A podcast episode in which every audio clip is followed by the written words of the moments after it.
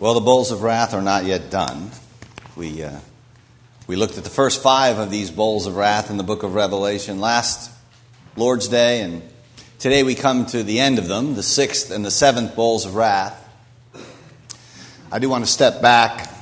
I'm going to make a few structural points this morning about the book and remind us of a couple things. If you've taken a look at the book of Revelation in your Bible, you'll notice this rather intriguing and obvious fact. Uh, and, and, and it's this namely, that the book does not end after chapter 16. Chapter 16 has the seven bowls of wrath. Those are total. These bowls are associated with the final judgment, but the book doesn't end there. And that's not because the end is not in view in these bowl judgments, it most certainly is.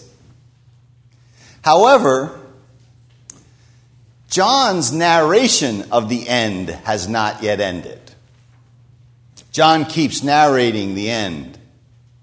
And so, by way of a quick preview, and perhaps to uh, stir us up to anticipate the future, I want to say a word about where John is going, where the book goes from here.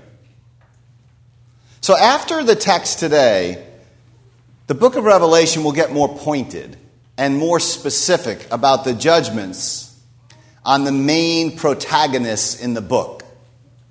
It'll move to the final resolution of history. And in brief, it goes like this. Now, these enemies of the church, they've been introduced in the book in this order. Satan was introduced first, the beast and the false prophet next, and then Babylon. And so when John gets done with the seals and the trumpets and the bowls, what he does is this. In chapter 17 and 18, he narrates in detail. He, he kind of gives you a blowout picture. He blows up the picture. He narrates in detail the destruction of Babylon the harlot. So, what he does is he narrates them in the reverse order that they appear in the book. They appear in one order Satan, the beast, the false prophet, Babylon. John takes them off the scene in the reverse order.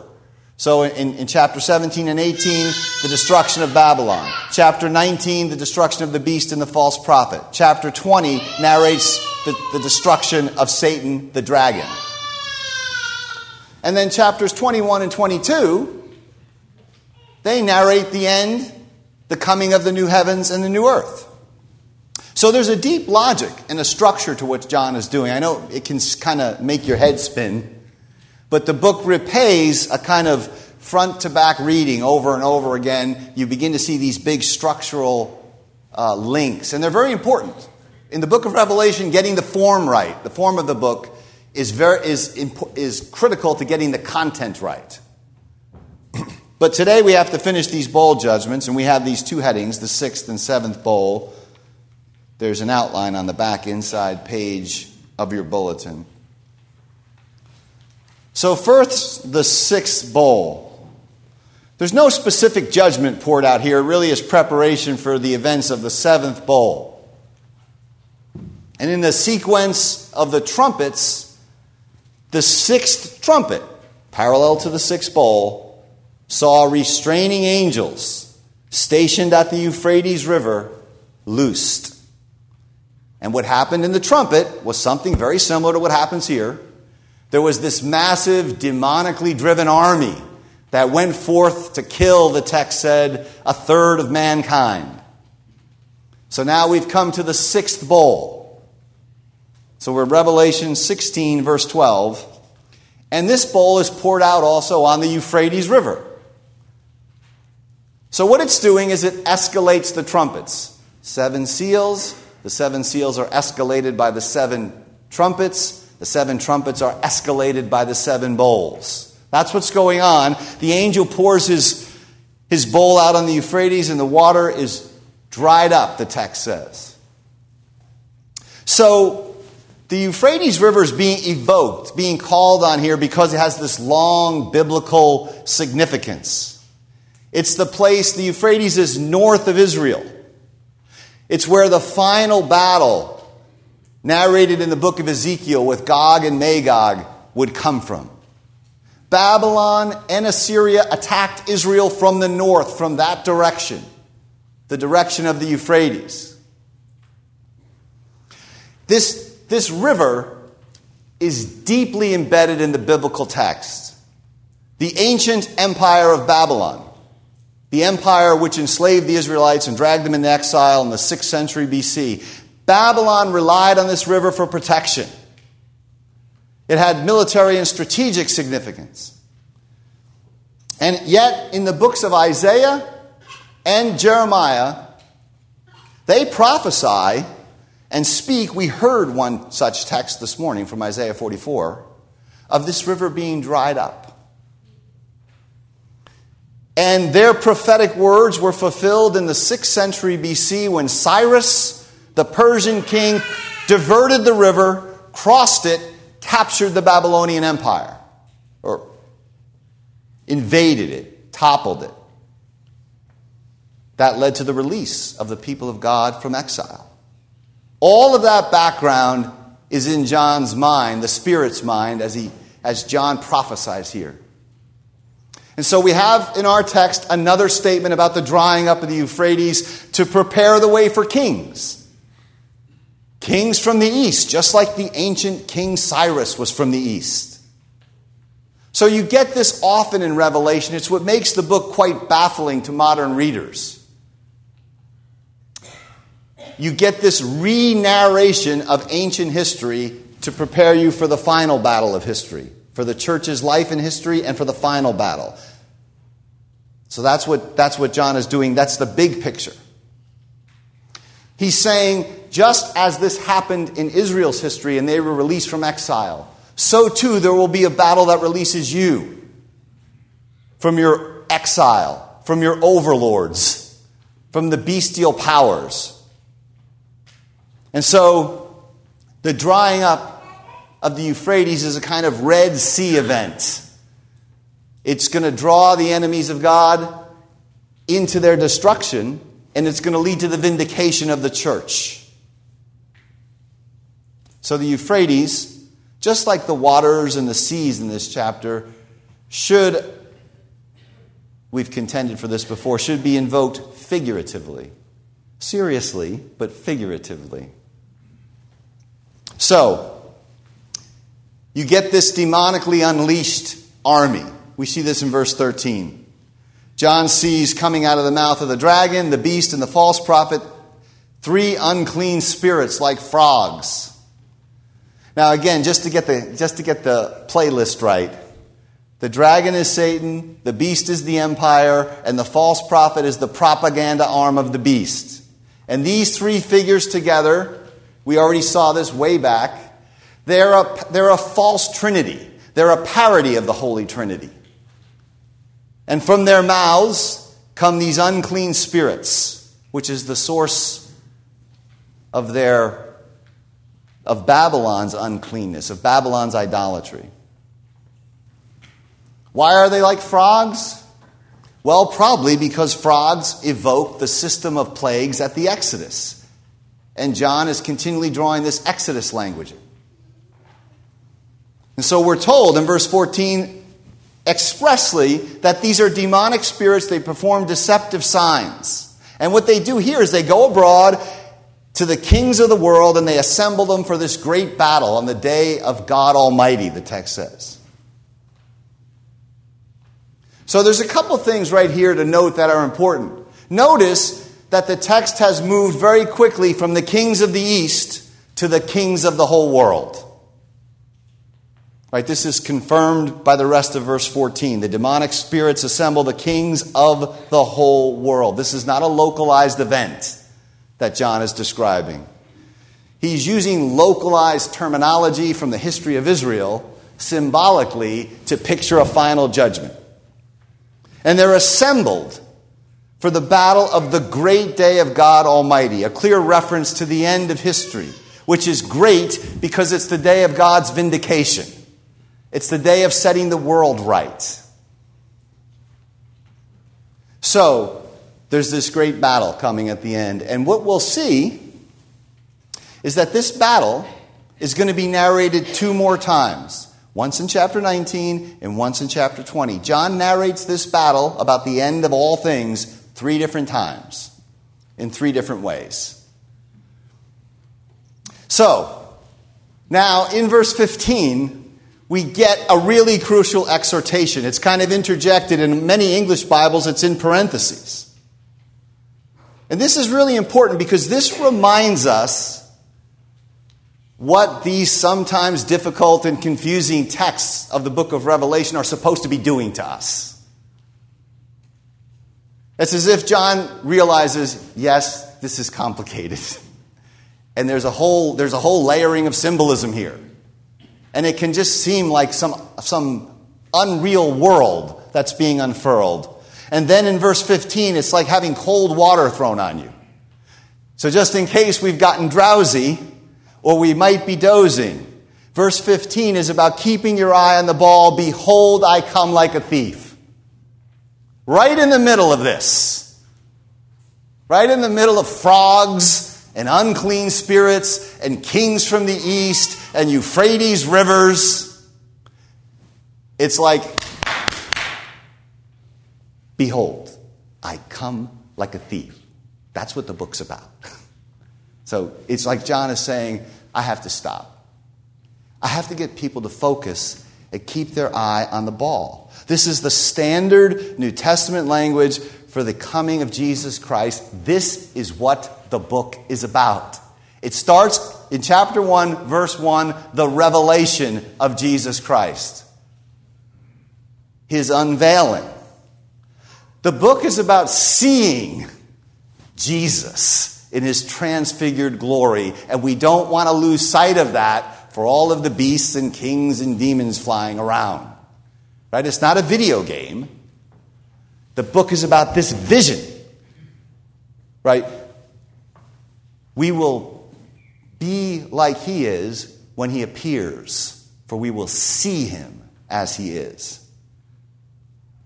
And so his coming is not to overtake you as a thief. He comes as a thief, but the rest of the New Testament says to the church look, this coming should not shock you or surprise you or catch you off guard. And therefore, the need of the church is perpetual vigilance. Right? A, a kind of constant need to wake ourselves up. A kind of sense of when you think of actually seeing the Lord Jesus Christ face to face, when he appears in glory with resplendent hosts in the midst of his angelic hosts and the heavens and the earth flee away, and the dead are raised. You don't want to be a person who says, Oh, yeah, that's right. I forgot. This is what Christianity was all about. Oh, yeah, that's right. That's right. That's right. This is how the story ends. Like, you don't want to be shocked. You don't want to think, gee, I just thought we went to church forever and died. And then another generation went to church and they died. We don't want to say, oh, yeah, that's right. The text continues, blessed. So, behold, I'm coming like a thief, and then a benediction on you. Blessing to you who stay awake. It's about watching and being alert and awake to long for, to prepare for this appearing. This is not to say that Jesus does not come now by his word and spirit. He's always coming to the church, evaluating, sifting, judging. But he will come in glory to consummate all things, and that is the end for which we were made. You might remember earlier in the book, the church in Sardis this is way back in chapter 3, was told, Wake up and strengthen the things that remain. Otherwise, Christ says, I will come to you like a thief. Same is true of all congregations. Congregations need to wake up because they go in and out of existence, they disintegrate, they lose sight of what they're, what they're about or what they're for. They become social organizations. They become some religious version of the Kiwanis Club. Right? And so Jesus says to the church at Sardis, you have to wake up. You have to strengthen the things that remain and then build out from there. And why is this is because the powers, the principalities, the forces that are, that are in view in Revelation, they exert continual pressure on you and me and on the church toward sleep. Right? This is one of the big things our culture does. It creates a kind of spiritual drowsiness. Right? Where we're constantly distracted, flitting from one thing to another, where we lead disintegrated lives, where we lack focus. And so this book is there to help us. Everything is conspiring against you staying awake. And so, part of being awake is seeing things in the right proportion. When that scene that I described earlier, when that transfigured Christ appears in the midst of his host, not only will much of what we think is important vaporize instantly, there will be people whose whole lives will vaporize in that instant. But even Good Christian people will realize they had things out of proportion. They thought little things were big and big things were little, and peripheral things were central, and central things were peripheral. This is just how we are. We're fallen, we're weak, we're wounded people. And we live in a culture that is, tr- that is constantly trying to distract us. And this book is saying you can lead an integrated, focused, awake life. And so the corollary to staying awake is keeping your garments on, the text says, so we don't, the, the, the one who has their garments on doesn't go about naked. Now, Revelation has spoken of your garments in two senses. First, let, let me note this about, about, uh, about this language. This is glory language. This is about your beauty and glory. It's investiture language, vestments, right? Garments are God wants to clothe you with His glory. He wants to invest you with the splendor of the transfigured Christ, right? Um, he wants you to live a new life as a new creature. And so your garments are white and they're resplendent because of the blood of the Lamb. But also, the text says, you can make your garments white because, because by means of the righteous deeds of the saints. So there's two ways to stay awake. You continually clothe yourself in Christ and his righteousness. We do that when we confess our sins and we repent of them. But you also continually seek to do good, to do righteous deeds. So this is an exhortation then to. Uh, to make a sort of fashion statement, to be invested with the glory of God. And this means, concretely in the situation, to resist compromise with the bestial big powers that want to seduce you. And so the picture here is of a man who's fully clothed, fully awake, as opposed to one who's drowsy and disrobed and sleeping.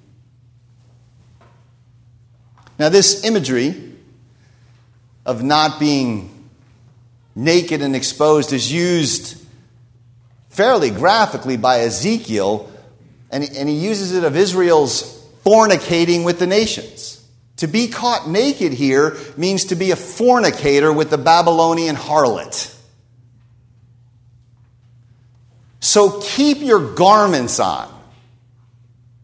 Stay alert. Don't fornicate with the world. That's what John is saying. Yes, we, we have a complicated relationship with the world.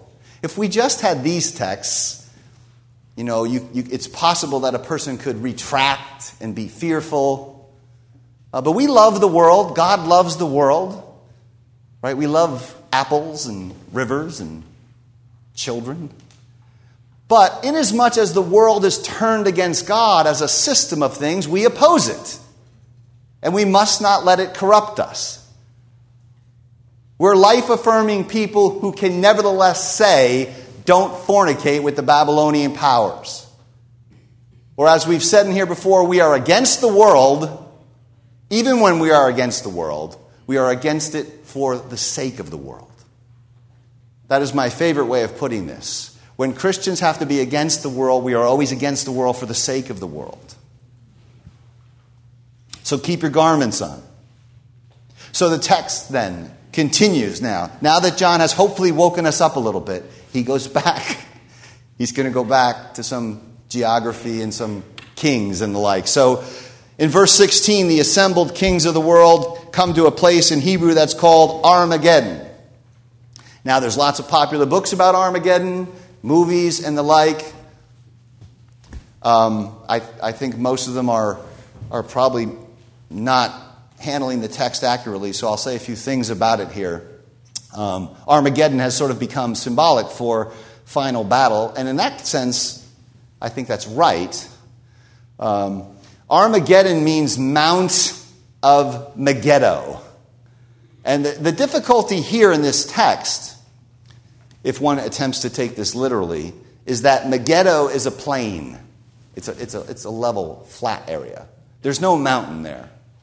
It's a couple hours north of Jerusalem, maybe a two day journey north and east. And it's a site, Megiddo is a place in Israel, it's a site of a couple of important battles in Israel's history.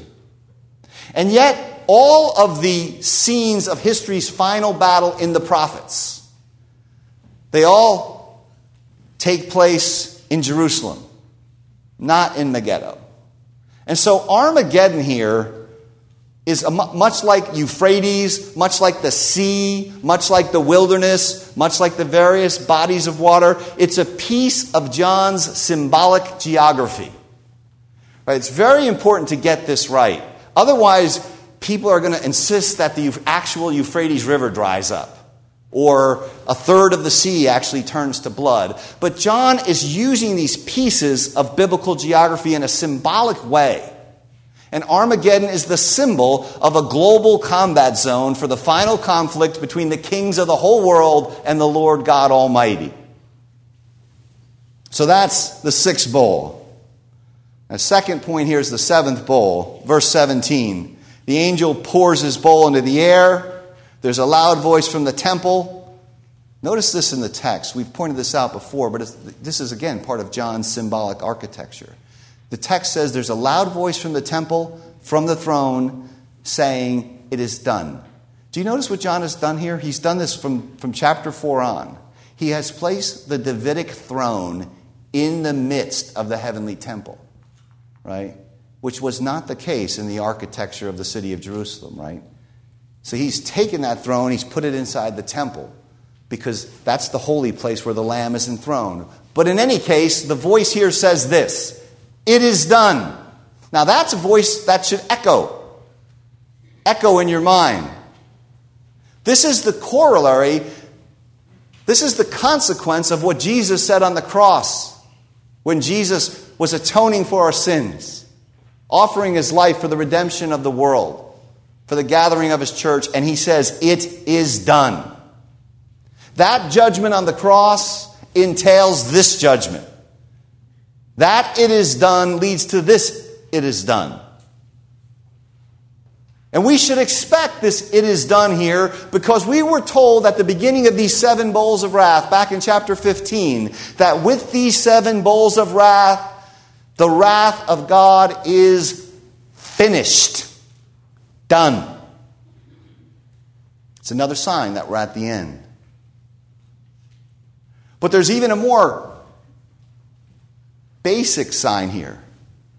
In chapter 21 of the book, when the new heavens and the new earth, that thing we are waiting for, which come with our Lord, when they descend, God Himself tells John, It is done.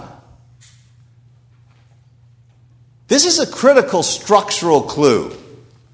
As I said before, the book of Revelation will really repay you if you get its outline right. So, what, what John is doing is he's tying these bowl judgments, it is done, to the coming of the new heavens and the earth by having the exact same language used by the angels. It is done, it is done. And so, in verse 18, we get another one of these really noisy visual scenes. I, I call these scenes cosmic cacophonies. They're, they're very loud and they're very overwhelming. And it's, they're modeled on the appearance of God at Mount Sinai in the Old Testament. The text says there were flashes of lightning, rumblings, peals of thunder, and a severe earthquake. We first saw this, this set of phenomenon back in chapter 4, where all of this noise proceeded from the very throne of God. And we said way back then that that means all the judgments in the book proceed from the throne. Now, I'm going to make another structural point, but it's, it's really important. So, back in chapter 4, it was, now, now please get this. In chapter 4, it was this lightning, rumblings, peals of thunder. This is another sort of a, way of peering into John's literary artistry and genius under the Spirit. So, chapter 4, lightning, rumblings, peals of thunder. In chapter 7, I mean, in the seventh seal, that's the second time we see this language, it was lightnings, rumblings, peals of thunder, and an earthquake. In the seventh trumpet, in chapter 7, it was lightnings, rumblings, peals of thunder, an earthquake, and heavy hail. You see, this confirms the reading we've been taking for the whole book. The seals, the trumpets, and the bowls are all parallel, they ratchet it up. And so every time John sees this scene, this cacophony scene of the final judgment, the coming, he adds a phenomenon. And here, it's flashes of lightning, rumblings, peals of thunder, and a great earthquake, such as never has been since man was on the earth, and we'll see shortly, even greater or heavier hail. So John is not just randomly saying, hey, there's a lot of noisy stuff. This confirms what we said about the structure of the book. The seals, the trumpets, the bowls, they all run up to the end. But they're parallel, progressively richer, fuller descriptions leading to the same event. And this is how John tells you that literarily. So, this is a full description of an unparalleled earthquake. And that means this is the final shaking of heaven and earth spoken of in Haggai chapter 2, cited in Hebrews chapter 12. This is the removal of everything that can be shaken so that the unshakable kingdom of God may come. That's another way of God saying to you, Behold, I come like a thief, stay awake. Because when I come, it's going to be this great shaking, and everything that can be shaken and jarred loose from your life, everything that's flitting about on the surface, is going to be blown away as chaff. There's this great cosmic earthquake. And verse 19 contains the results. The great city Babylon was split in three parts, and the cities of the nations collapsed. Again, this cannot be a localized event. All the cities of the nations collapse when Babylon collapses. When the mother of harlots falls, all the daughter, daughter harlots fall. So, the battle here involves all the kings of the earth, the fall of Babylon. And ultimately, I think it's prefigured in the fall of the Roman Empire. But John is still, I think, pointing beyond that to a final battle. In verse 20 he tells us that God remembered Babylon. That means he acted toward her in terms of fidelity. This is God being faithful. Covenant language. He remembered her and he, she drains the cup of the wine of the fury of his wrath. And at this point, the bowls are all empty. All the seven bowls of wrath are drained by Babylon and the nations in her thrall. In verse 20 says, Every island fled away, and the mountains could not be found. We saw this again earlier in the sixth seal, also a preview of the end. Creation trembles, it flees from the unveiling of the Lord God who is the judge. This language, again, is picked up in chapter 20 at the scene of the great white throne judgment. Heaven and earth flee away from the presence of him who sits on the throne. Again, this is another structural clue. John t- ties the seals to the bowls, to the white throne judgment with the exact same language. It's his way of telling you, look, this is about the end, this is about the end, and this is about the great white throne judgment. This is about the end. He does this over and over and over. So, in fact, when he picks this language up in chapter 20, and heaven and earth flee away, this clears the way for the new heavens and the new earth in chapter 21. Because in chapter 21, when the new heavens and the new earth appear, it says the first heaven and the first earth had passed away. It's the same language. Heaven and earth flee away so that the new heavens can come. So finally, verse 21, there's this escalation of the hail. Again, evoking these plagues from Egypt. Big hailstones fall down, the people curse God, the time for repentance is past.